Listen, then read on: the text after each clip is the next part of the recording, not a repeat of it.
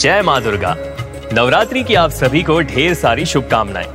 इस पावन पर्व पर रेडियो सिटी लेकर आया है माता के नौ स्वरूप के नौ मंत्रों का महत्व। नवरात्रि के आठवें दिन महागौरी की पूजा की जाती है।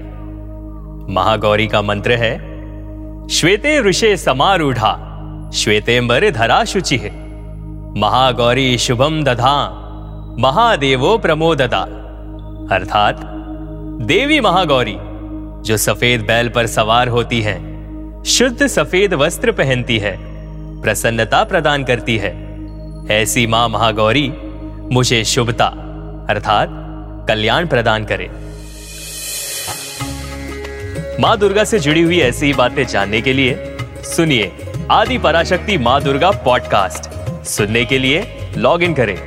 www.radiocity.in/podcast